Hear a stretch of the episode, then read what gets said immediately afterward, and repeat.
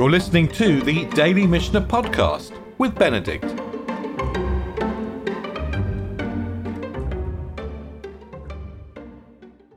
So we're in the middle of the second chapter of the Mishnah of Megillah.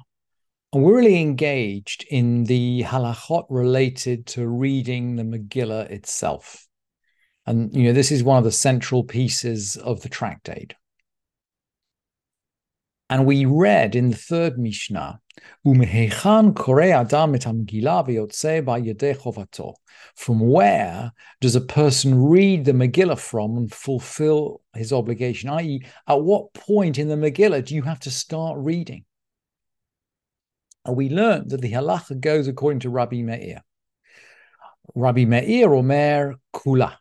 Rabbi Meir says all of it. In order to fulfill our obligation, we have to read all of the Megillah.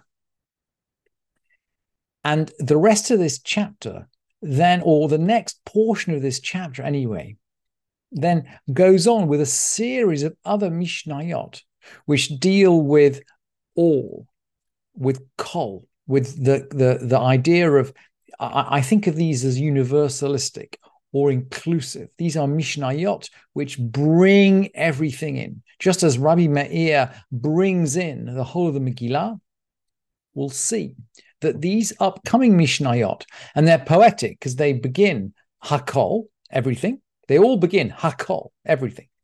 There's three in a row that begin, they all begin Hakol, everything, and they all serve, if you like, to extend the scope of the Megillah reading and in principle, to make it easy for the people of Israel, all of them, to fulfill this mitzvah.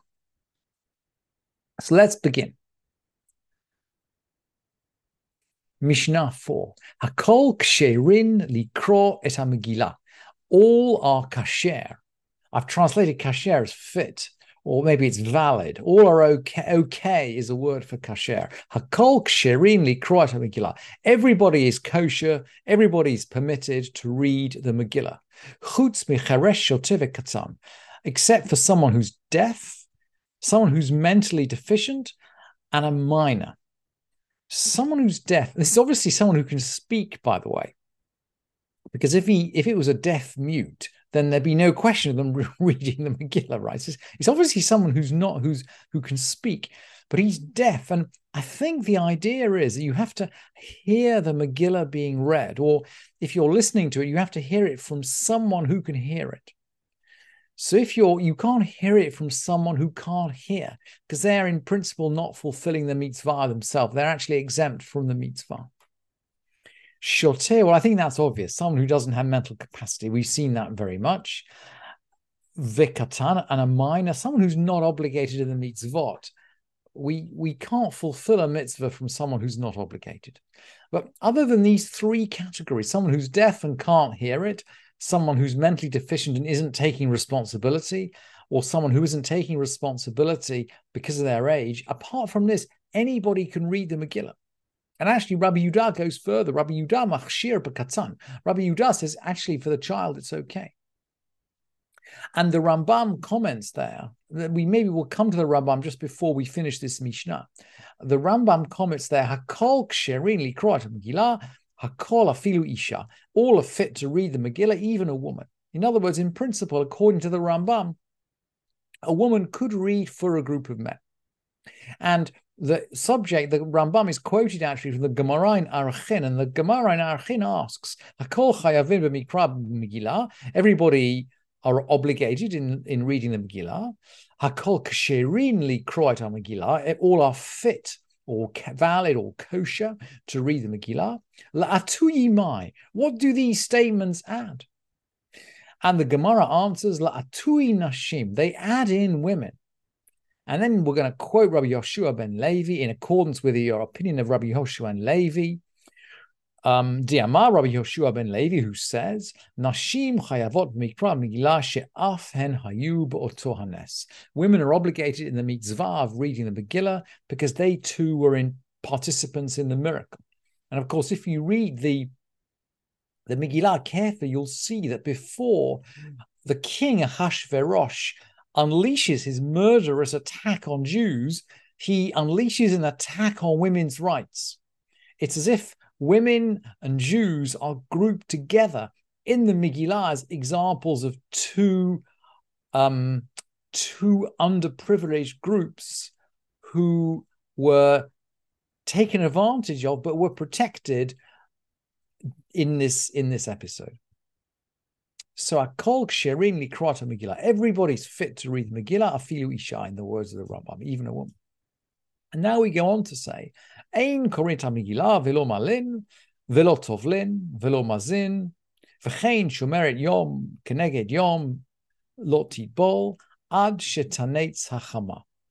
We don't read the Megillah, or we don't circumcise, we don't immerse, we don't sprinkle. This is sprinkling with the um, sprinkling with the the um, uh, the, the the ashy the ashes the, the water with the ashes. And similarly, a woman keeping day for day shouldn't immerse until the sun's risen. There are certain things that we only do uh, during day, and we're going to define the beginning of the day, including the beginning of the day for reading the Megillah in the morning by Hanetz Hachama until the sun has risen. And the Mishnah then goes on, Vechulan, and all of them, you can see again the word kol, all. The word all is running right the way through these series of Mishnayot, Vechulan, and any of them or all of them. She'asu mishala shachar kasher. And if any of these things are done after dawn, they're valid. So dawn, Amud Shachar, dawn is effectively when it first starts getting light in the sky, which is can easily be an hour before actually the sun peeps its head over the horizon. So that's the first set of hakols. Hakol kshirin likrot Megillah, all are fit to read the Megillah. Now we go on. Kol hayom kasher likrot Megillah. Kol hayom kasher likriyat Megillah. All day is fit or is kasher or is valid. All day is valid for reading the Megillah. And just as in the previous Mishnah, we had a whole list of other mitzvot which seem to fit together with this definition of daytime. So with all day. All day is okay for reading the Megillah. Ula kriyat halel and for reading Hallel. Ula tikiyat shofar and to blowing the shofar. Ulin lulav and for taking the lulav. Uli tfilat hamusafin and for saying the musaf prayer. Again, we're clearly in galut here because we're referring to the musaf prayers. Ve la musafin, and for the musaf sacrifices, we're remembering back to the temple. And now we're going to go right the way back to the beginning of the temple rituals. parim, the confession over the ox. If you bring an ox as a sin offering, you have to confess over it. Ulavidu hamaser, and for the confession of the, the, tithe. This is the declaration over Maaser Sheni that we make in Jerusalem. Biarti hakodesh min I've, I've, I've, I've removed anything that's holy from my house. Or we can say this confession. It's called viduit hamas, vidui hamaser. We can say that all day. Ula vidui Yom Kippurim, and for the confession on Yom Kippur, that's the high priest confession. La smicha, for laying on hands of sacrifice. La shchita, for slaughtering the sacrifice. We're going to go through now the sacrificial process. La snufa, for waving the sacrifice. La hagasha, for bringing it close to the altar. La kmitza, vilahaktara, for um, take for um, uh, kmitza is taking a handful for lahaktara is putting it on the putting it on the fire. Lamlikha, this is pinching off. This is pinching off the neck of a bird. Vela Kabbalah, receiving the blood. This is before put, putting it on the altar. Vela Hazayas, actually sprinkling it on the altar. Ulhashkot. Uh, so that's the end of the sacrificial chain. Ulhashkot sota. This is giving the sota the bitter waters to drink. We can do that all day. Vel arifata egel. This is breaking the neck of the heifer. If uh, someone is found dead in the desert, we don't know we don't know who murdered him. Then we need to measure to the nearest town. And the elders of that town will go out and break the neck of a heifer to, as a sort of symbolic admission of guilt, actually. And we'll we'll learn uh, we'll learn this in Sota. And Ulat Harata and to purify the Mutzora. So all of these activities which are carried on during the day, they can all be carried on all day.